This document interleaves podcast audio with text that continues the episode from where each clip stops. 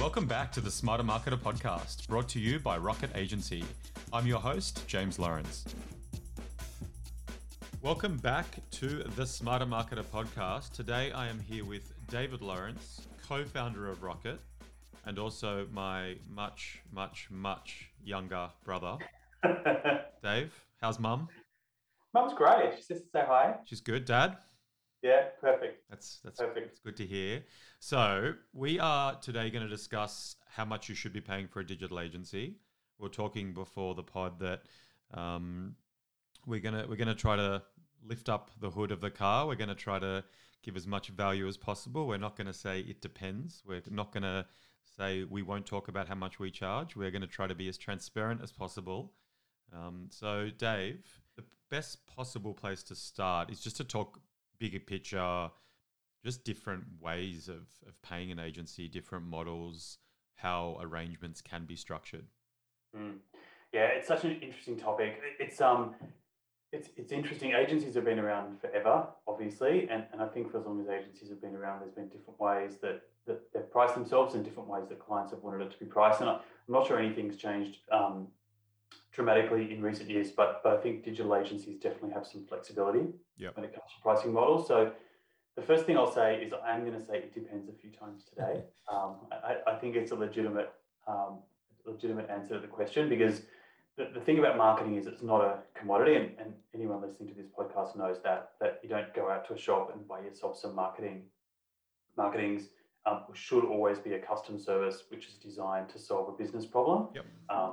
From my perspective, it's not just about creating beautiful things. It's, it's not about getting seen. It's about a company saying, what do we need to achieve as a business and how can marketing help us get there? So when someone says to me, what's the cost of a digital agency or a particular campaign or a project, um, my, my first instinct is always to say, well, what's the problem that's being solved? Um, I'm, I'm, sorry if that's a bit of an it depends kind of start. I'm going to push you harder. We, I'm going to get actual numbers out of you. You will get absolutely. I, I promise you, you'll get absolutely. You'll get actual numbers um, in terms of ranges and, and that sort of stuff. But but I just think that's an important thing to set the tone as, which is um, if you go out looking for a cookie cutter price, yep.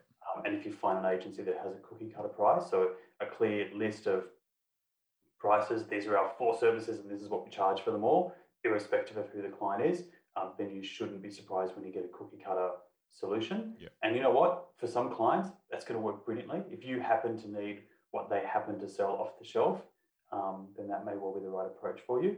Um, and you could jump online right now and find a bunch of agencies that'll tell you exactly what they'll charge. But I think for most of the people listening to this pod, um, in-house marketers facing genuine challenges in a pretty tough market, the, the problem they're trying to solve um, is custom. It's, it's unique to them. So how do you do it? If you, you're an in-house marketer, you're aware of what your problem is. It's I need to generate this number of leads or this this many online sales.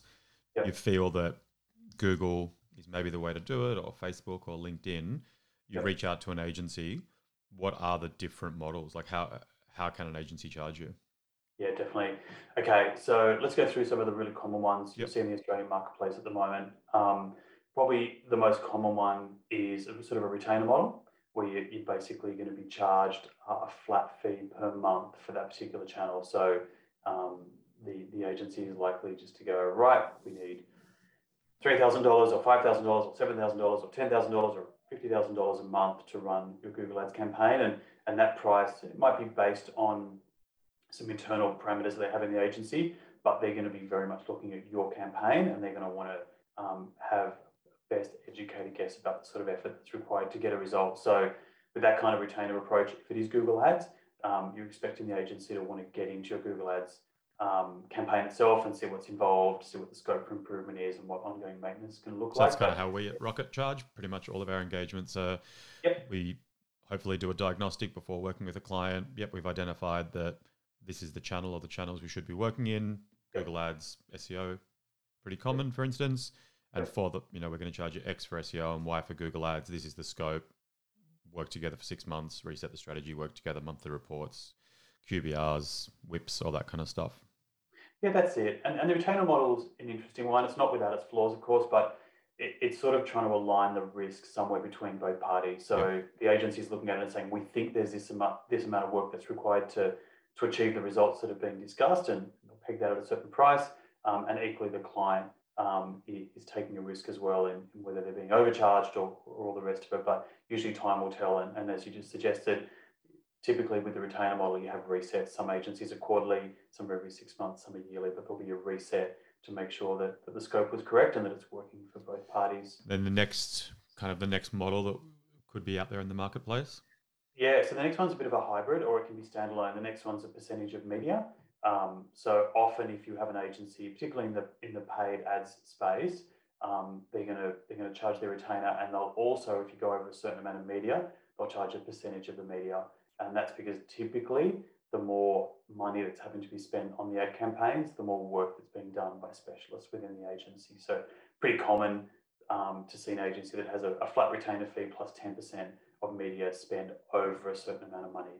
Yeah, um, that'll depend on the size. and that percentage floats, right? Like I think we that's probably the second most common way that we'll be charging our clients, where it's a certain yep. amount of money for, if it is a channel with media in it, and yep. to manage a certain amount of media. And I think, maybe to jump in here, so often clients who are more accustomed to offline media buying, TV, um, traditional newspaper, billboards, whatever it might be, digital is different, where generally agencies like us don't get a markup or a commission.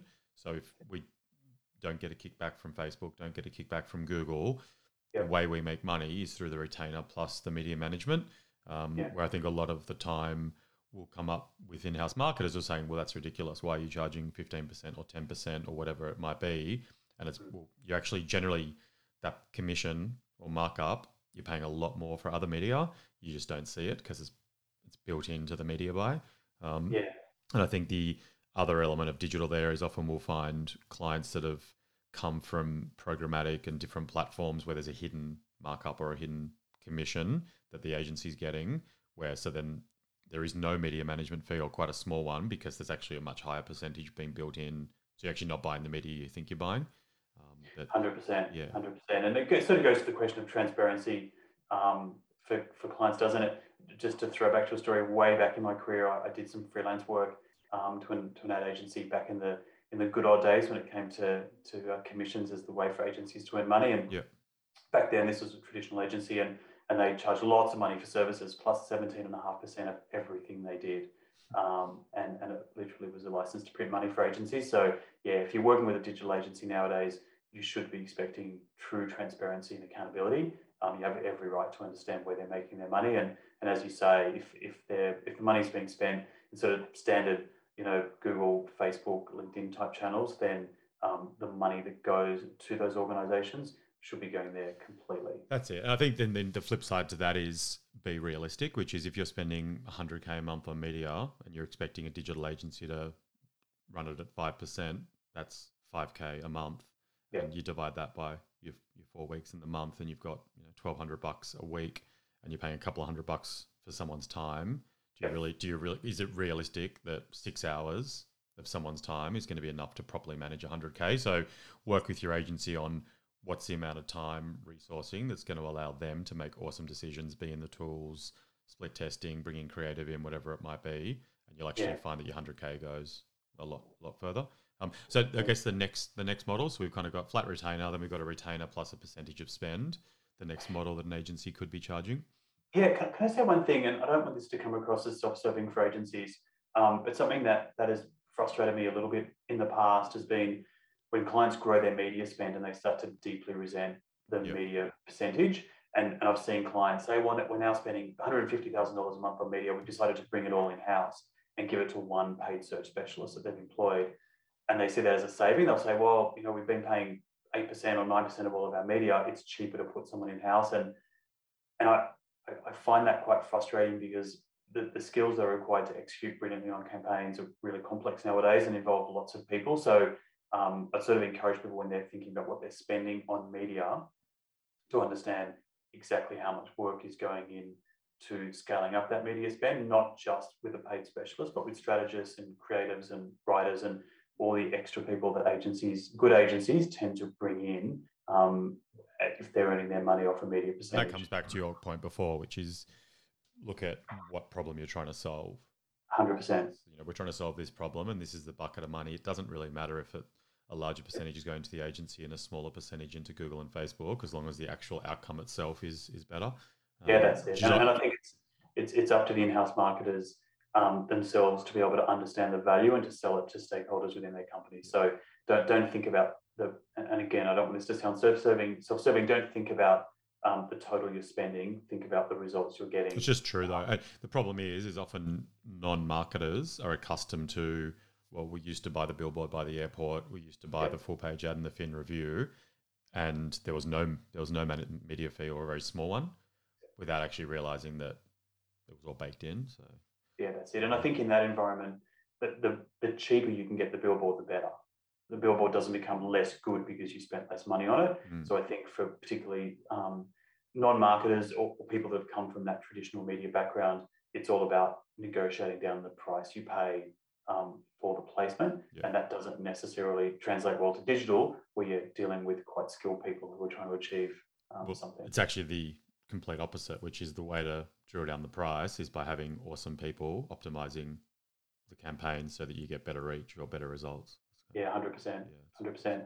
But um, yeah, so the next model, um, there's a there's a really simple model that yeah, it's probably not that popular, but you definitely come across it, which is purely an hourly rate model. So um, and this will probably um, you see this working sometimes at sort of um, I, I, guess the top end of town sometimes does this approach where they want some transparency on their retainer, and you see it from very small companies or even sole practitioners where they're purely going on hourly rate. Um, again, it, it's a model that's out there, um, not great for predictability of expenses sometimes for the client, but uh, yeah, it's a model that's out there. Government, some government work, I guess, gets done that way as well. Yeah, yeah. So why sure. don't we do, why don't we do that as a business? Um, we don't do it as a business just because we like to be focused on the business problem itself. Um, we like to know that there'll be some months that we go way over in our commitment. This is why the retainer model works well for us and our clients. We'll go way over in the commitment some months and, and we might go under some months and we'll try to balance it out over the six months or 12 month life of, of that agreed campaign. Um, we find the hourly rate conversation, it does a couple of things. First of all, it focuses the client on the number of hours that are being used. Um, and it's always easy to find um, what can be perceived as wastage, because the, the path to success with marketing is not always a straight kind of journey. Um, we might need to spend more money in, in design or in an element of coding or a particular specialist on a channel or strategy, depending on where we think um, the issues are. And I think the minute you do hourly rate work, you're starting to have to have that discussion with clients, and, and they may not be the best place people to make the decision um, on, where the money should be spent. Some clients are great at it, some clients aren't. Um, so yeah, we just find it it's simpler not to go down that path. Definitely takes the focus off the problem, and it becomes this recurring question of how do I keep my costs in check every month. And I think yeah. a, retainer model at the very outset says this is the problem. We agree yeah. that this is the amount of money that we believe will help solve it, and let's just keep focused on the problem as opposed to nickel and diming each other every month. Yeah, that's exactly right. That's exactly right. Um, next model. Next one's an interesting one. This is performance pricing. So, so this is for many years has been the holy grail for agencies. Um, people talk a lot at, at, agency conferences about how we ought to be precise, we ought to be pricing on performance. And what this basically means is that you go to the client and you say, look, we're only going to get paid uh, on success, or we're going to be paid a certain percentage of success. So it might be for every sale that's made, um, the agency takes 10%, or for every lead that comes in, we get a flat amount or, or percentage. It seems really clever and in many ways, you would think it's awesome because it ties the agency and the client together. The agency's in effect got skin in the game. Um, and there are certainly some types of campaigns for some clients where it, it really does make sense and it's a fantastic way to sell. Um, equally, it's not for everyone. We've done it historically. Um, yep. And every single time we've done it, it hasn't worked. I think there's the there's two things to that. I think one is unless you're in an e-commerce environment where you're kind of almost moving into like an affiliate type model. So let's kind of put that to the side for a second. I've found that every time we've done it with a client in a lead gen kind of operation, B2B, anything that isn't transactional, you ultimately find that interests aren't aligned. Where if it's based on generate me more traffic, super easy for us to drive traffic, but that doesn't mean quality. If it's mm. rankings, there's ways for us to move rankings faster than we should or to get ranking on things that aren't necessarily benefit to the business. Traffic, traffic's cheap, easy to move. If it's even then you go, well, just do it to the lead level. then it's all just lead volume as opposed to lead quality. And the relationships we have with clients that are strongest are ones where we're sitting there working with them saying, let's how do we sharpen up lead quality? These territories aren't working, these are. Um, mm. And almost impossible to then to tie it to a performance type space. And then if, even if you get the lead stuff right and we feel we're moving in the right direction, then it just becomes a sales issue, which is, well, we've led the horse to the water, but we can't mm. force it to drink. And inevitably, you, we, it's just an outsourced way of ending up with the, the, sales and marketing misalignment conversation. So I think for us, I'm yet to be proved that in any way, shape, or form, unless it's transactional, can you actually make it work? I think some small bonuses yeah. on some things that um, objectively both parties are moving towards, but not necessarily the entire engagement can work. Um, and then if you look at e-commerce, well, then you, you start to possibly be able to put some some metrics in place where both parties can move toward. Is that what you'd kind of agree with? Or? I think so. So, so really, what you're saying when it comes to lead gen campaigns, it should be the cream on top. If if someone's going to go down that path, but not necessarily the whole thing. I think that's right. Obviously, not going to name names, um, but but some of the ways it's gone wrong for us in the past have been quite spectacular as well. Yeah. You know, lengthy discussions um, with clients where there were genuinely highly metric driven campaigns um, and everyone got on the same page everyone thought the deal was great but the performance numbers in the end surprised everyone with where the money was going to go afterwards and it was obviously just a terrible misfit. Um, did sell the relationship um, which is a real shame when that happens and i, I think even on the, the transactional e-com side of things I, I don't think it's as cut and dry as, as a lot of people would like everyone to think as well. I, I see a couple of drawbacks. Firstly, and, and I think COVID's showing this, that we don't have endless supply and capacity. Um, and even when it comes to um, online retail, there's quality issues that come into play. So the agency can be doing an incredible job at driving a staggering number of leads. But if the online retailer runs out of supply um, or their supply chain breaks down in terms of delivery, um, or their customer service can't handle things in terms of fulfillment and they get bad reviews and that in turn um, destroys the future conversion rate, then the hard work of the agency, where they've genuinely done an awesome job, yeah. um, can mean significantly lower performance. That's it. And we're, we're not going to talk SEOs, uh, sorry, uh, guarantees on this podcast, but you then kind of start looking at um, there's certain tactics can be undertaken in SEO that aren't necessarily in the best long term interests of the client. So yeah. you end up looking at an agency potentially incentivized to take short term tactics that aren't in the best interest of the, of the retailer over time. So um, we, because we've been around for a long time now and don't necessarily like the, the model that is heavily incentivized. I think a, a small bonus based on certain things happening can be a nice way to move people in a gentle direction and get people moving in the right direction, but otherwise probably probably don't work so well. What, I, what I'm keen to move to now is to look at to actually put some meat on the bone, look at core channels, look at mm. Google Ads. I think that's a, a, platform that lots of listeners are engaged in. Look at SEO, look at the different social platforms, and then talk a little bit more about creative design, email marketing, and what are some actual numbers or percentages that um, can actually give listeners some benefit to go, yeah, that's about right. That's what I'm seeing.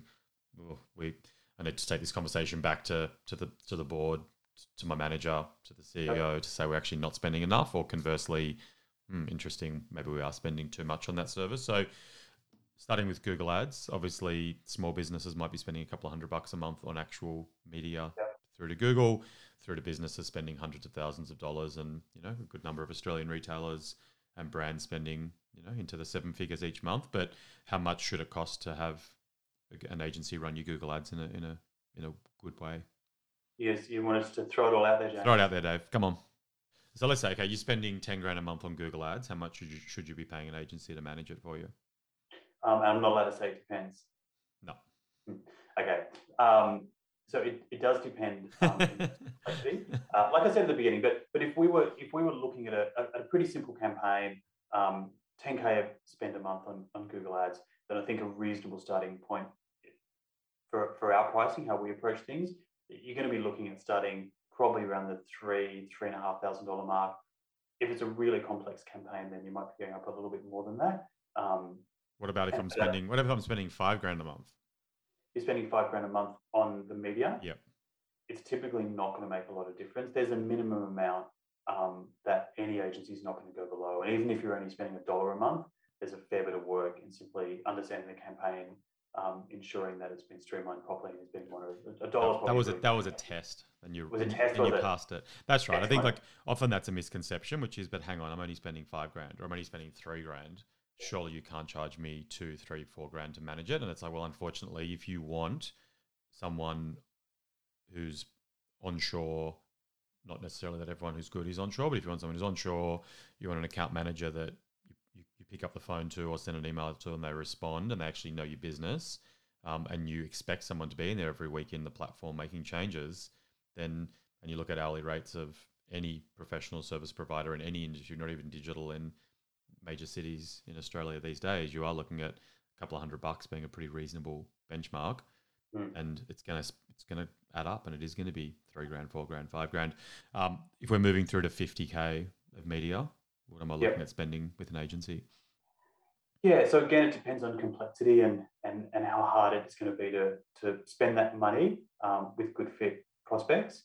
Uh, once you're at around that kind of spend, you're definitely going to be adding some kind of a media management um, component on. Yep. So typically, you know, you might be charged 9, 10, 12 sort of percent, depends on the agency, um, that'll go on top of that original base retainer. And that's quite flexible. So if the spending goes up in a particular month, it obviously scales up with the percentage. Um, and if it drops below the threshold, um, and you're probably the best person to talk to what our thresholds. thresholds yeah, I think that's and it does. It jumps around a little bit. And when you're saying complexity, um, multi-region, looking at um, getting better integration into sales environments and lead quality scoring, those types of things will often impact complexity. Um, yeah. a, a, new campaign or a complete campaign rebuild versus, you know, we'll have clients that are been running Google Ads for 10 years and we've been running them for four years, and products and services aren't changing too much. And you are obviously um, it's still market driven and you're still at the mercy of changes that Google are making, but often those campaigns are simpler. I think that's right. Like, I think for us, it's difficult for us to, to work with a client where you don't have three, 4K a month minimum for Google Ads. Yep. That probably gets you to maybe 10K, maybe 15K of spend, less, maybe more. But once you start getting past 30, 50, 100K, you, it's a media scale. You're looking at, as you said, 15% some agencies, 12 others, down to nine. Um, don't see too much low single digit media management in Google unless you're kind of spending hundreds and hundreds of thousands of dollars and whatever else. So I think that's that's good. You've given us some some real numbers there, Dave. Um, yeah, and can I just can I just add to that? One of the one of the, the nice things about where the agency or the digital services industries at the moment is that there are options for almost every price point and every level of complexity. But what you kind of give up is confidence. So there'll be people that have heard that price and go, wow, that's insanely cheap. And there'll be other people that hear that price and go, that is outrageous. How can they justify it? And I think it's important that listeners understand that what, what you're doing is you're buying confidence and you're buying expertise. So if you go to an agency like Rocket, and there's a whole bunch of other great agencies um, in Australia as well, you know you're going to be handled well. You're going to have a, a, a, genuine depth or breadth of experience, and you're not just dealing with one person. You're going to pay for that. That costs money. Um, you can be really lucky if you're a startup, small media budget. You go out and find um, someone who's working on their own, and they're fantastic at what they do. You can get a great experience for the fraction of the price. But what what has to be factored in there is the risk. that You are dealing with one person. They may not be what you think they are, or they may get sick, or they may take a job, or, or, or whatever. So we certainly. Or they, or they might not be very good.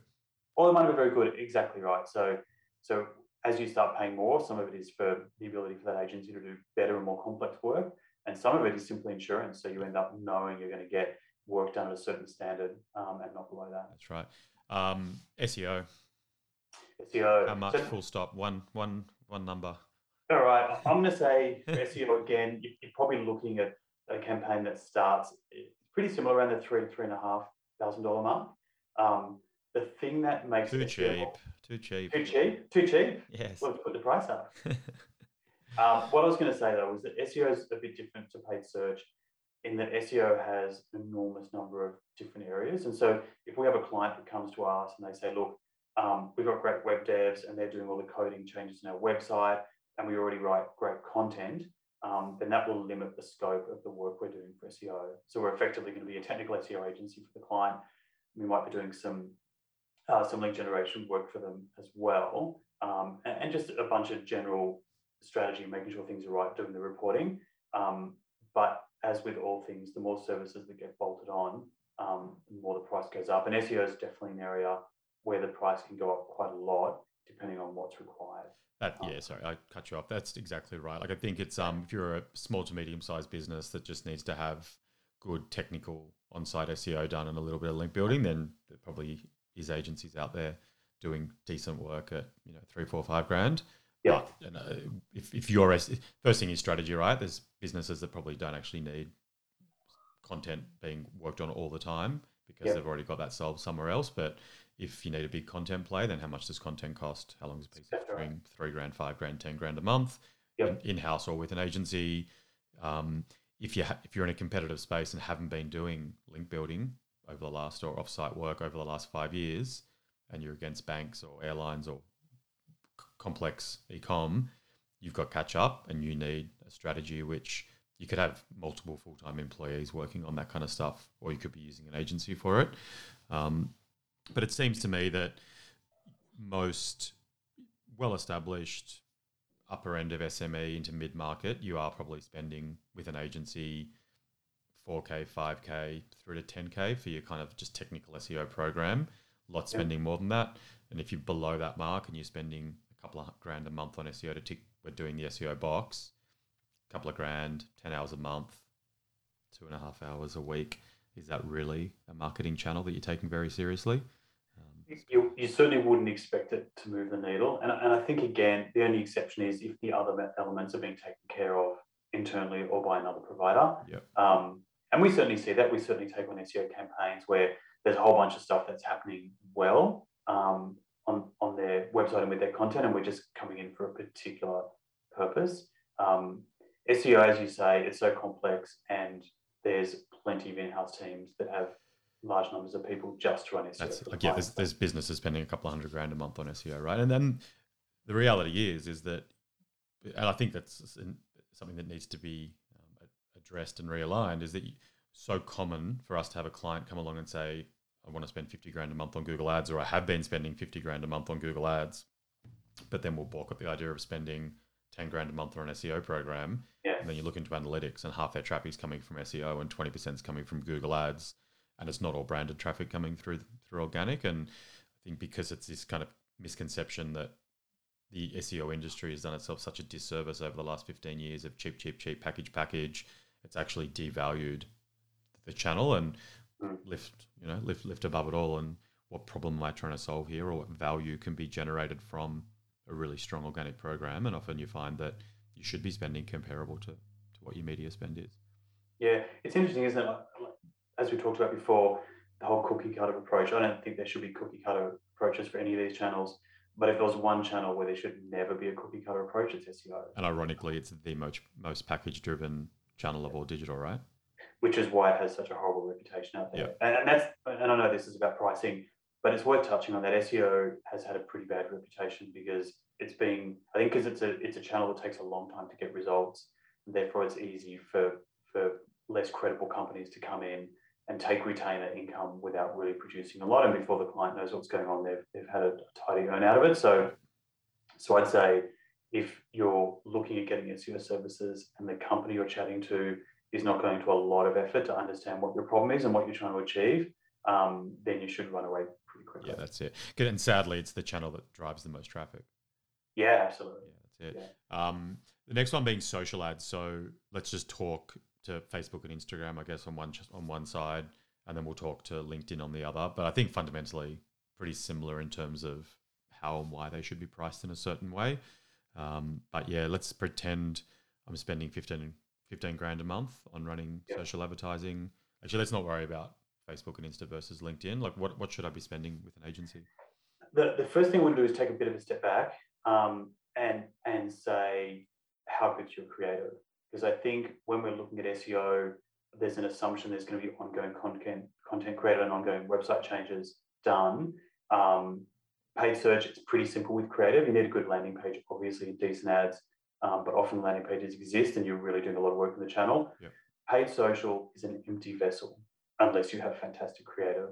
Um, it's as simple as that. So if a client comes to us and says, "Yeah, I want to run some paid Facebook campaigns," um, and we have a look at their website and it's not so great, and we have a look at their creative assets and they're not so great, then they have a potentially very expensive problem to solve because they need great content if they're going to have any kind of impact when it comes to the paid social space. Do you agree with that? Yeah, I do totally. I think it's it's it's an interesting one where we talked briefly when we are talking Google Ads that it's it's the opposite of the old billboard at the airport, which is you actually almost want to pay your service provider more because they're going to get you more value in terms of optimization and tweaks, whatever else.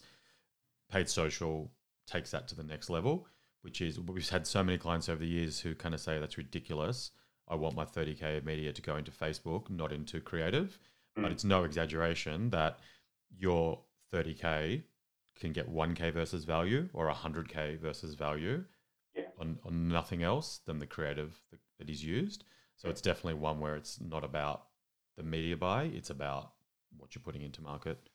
Yeah, that's it. And, and this is one of these good areas where I find that should be an easy discussion to have um, with people higher up who are making decisions on budget.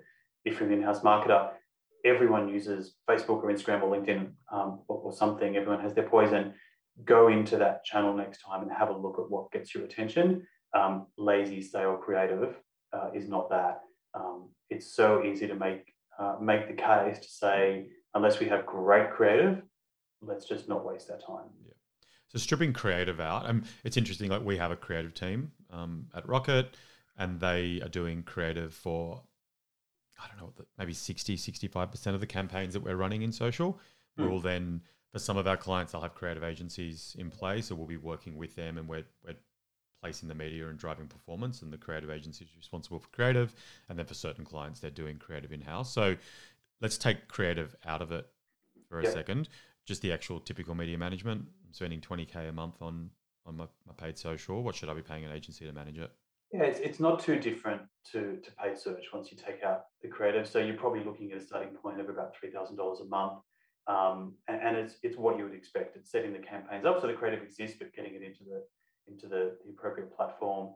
Um, it's making sure it's working nicely and optimized. It's reviewing it. Um, it's making small tweaks as you kind of learn things about how the campaign's going. It's setting up testing and those sorts of things. So again, the effort that the agency goes to in those retainer hours should have a significant impact on performance. Um, and we sort of see with paid social, it's an interesting channel. If you just set and forget, you'll get diminishing returns surprisingly quickly.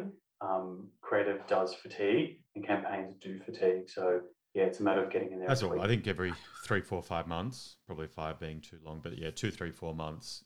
That's generally what we're, and that, that is why it does become a more expensive channel to run because then you're having to drop fresh creative in. Um, I think that the point there also that you're spending 100k a month in LinkedIn or in, in Facebook, you, you are then looking at your 12%, 10%, 8% on top of creative, generally speaking. And then paid credit, paid social does get pretty complex when you are then running Instagram, Facebook, potentially running LinkedIn if you're in a B2B environment. And once again, all those complexities around multinational, you know, putting buckets of leads, tier one, tier two, tier three, integrating into Salesforce, HubSpot type stuff. So your, your price will jump around depending on what your agency is being expected to do. Yeah.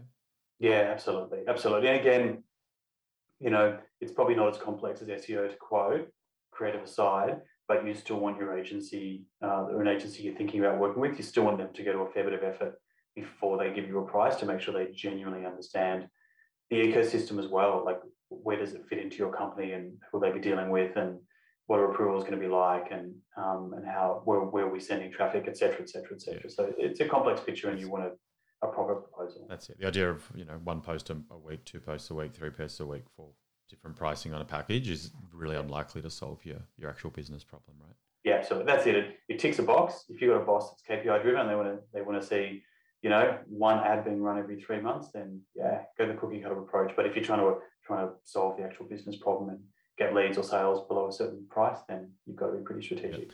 Um, and the next two points are broader than the other three, where I think it is easy to throw some numbers around, but creative and design without getting into the different models and retainer versus project, etc. But roughly what you're seeing out there, and then email marketing and automation, how that's kind of working for businesses. Yeah, definitely. Um, so if we're talking about pure creative, there's a couple of ways that can happen. Some agencies are going to package that up in the retainer. So as an example, quite often in our paid social campaigns, we'll include a certain amount of creative or tweaks to creative or even editing of existing creative to make it work for that platform. Um, so you can often expect to see that in the retainer. But typically when you've got brand new creative being worked on, particularly when it's complex or involves new ideas, then agencies will often just give you a quote um, for the specific piece of creative. And it can be anything, you know. So let's say we're talking about a landing page for a, for a particular campaign. Um, you can see agencies uh, building out nice landing pages for a, couple of grand, right through to um, easily seeing agencies charging sort of ten to twenty thousand dollars. And again, it depends on the work that's being put into it. Um, and I think, but, yeah, and I, I think you you got your models, you got an agency on retainer, or you're paying them for a scope of work, and I think generally it is hallmarks again, wanting an agency to sit down, what problem are we trying to solve here, and we believe we can solve it with this, and this is the price. I think the only area where you might be okay to take a, a rack rate is on things like a set of remarketing ads or a set of social ads or a landing page once you're working with an agency that does understand your problem and then it yeah, probably does become a bit easier and that's the key there isn't it i think if, if you do have a rack rate price um, for some of those assets that's fine if the creative exists. But if the team's got to go off and come up with the creative concept, yeah. um, get it approved by the decision makers, potentially get photography done or, or video done or, or, animation work done, um, let alone the in-house design work, then then that price can be highly variable and, and should be. But once that core concept has been signed off, um, repurposing it for different things absolutely is getting closer to a commodity activity. Email marketing and automation. Okay, email marketing automation. I almost don't want you to give a number here because I think the solution is not a number. Yeah, that's it. I, I don't have a particular number for this, so I'm not sure if you've got one you can throw at us. Yeah, there isn't one, and that's the reality. I think that's the the bit that businesses are they kind of they're almost trying to ram automation into the same model of retainer work. Yeah. And it's just not how automation platforms work, where it is so contingent on what your business is doing, how your sales and marketing environments are operating, um, email cadence, reporting, all those types of things. I think it is actually a totally different kettle of fish. Yeah, that's it. I think that's really fair. I think that's really fair. And it's probably, I don't think we've touched on this too much, but one of the, when we're looking at a, at a prospect and trying to figure out what sort of a client they're going to be, one of the, one of the things that we assess closely is how many existing campaigns do they have in the area that we're looking at working at them um, in, how mature are those campaigns, how successful are they? And, and if we're seeing positives everywhere, then we suddenly feel a lot more comfortable about what the future is going to look like. So I'm not saying the work's easier, but I'm saying we know how they've gone with a certain amount of effort and we know how much better they can go when we put more effort in and we can price it more accurately and more cost effectively. But when you look at things like automation and emails, when someone has no track record there at all, it can be a huge amount of work to get them going the first time. And I actually feel if you've scoped it well, then a project's great because it can give certainty to both sides. But I do feel that often, particularly in the infancy, hourly rate model actually doesn't work too badly in this space. Sure. Yeah. Yeah, that's it. Just gives actually a, a clearer idea, and it's it's almost more just how far are we going here, and yeah, know, rather than time time based or yep. yeah, great period of time. Um, that's been awesome. I'm glad I pushed you. I think we've got some real numbers there for the for the listeners. One bit of advice. I always like to finish the pod with one question. So, what's the leading piece of advice that you would give to in-house marketers when they're going out to market and looking at price and price for the services that they need? Yeah, it'll be be careful what you incentivize. So if if you decide to go down that performance model, then just be aware that you're probably only incentivizing short-term activities and short-term actions, whereas we know um, through experience that often it's the long-term brand building activities that are absolutely essential to future to, to success in six or 12 months time. And, um, and, and likewise with the media management one, if you go down that path, you're incentivizing potentially an agency just to spend more money on media. So the incentive should always be the one that helps the agency um, solve your key business problem. That's ultimately the only thing that matters. So incentivize in that way. Love it. Awesome. Dave, you've done very well on your first first try of the Smarter Marketer podcast. We may even get you back. Ah, oh, I'm overwhelmed. Fantastic. Thanks, James. Thanks for listening to the Smarter Marketer podcast. Stay up to date about new episodes on LinkedIn and Instagram by searching for Smarter Marketer podcast. You can purchase your own copy of Smarter Marketer via the Amazon website. And if you want a second opinion about your business's approach to digital marketing, send me an email, jamesl at rocketagency.com.au, or visit the rocketagency.com.au website. Thanks for your time.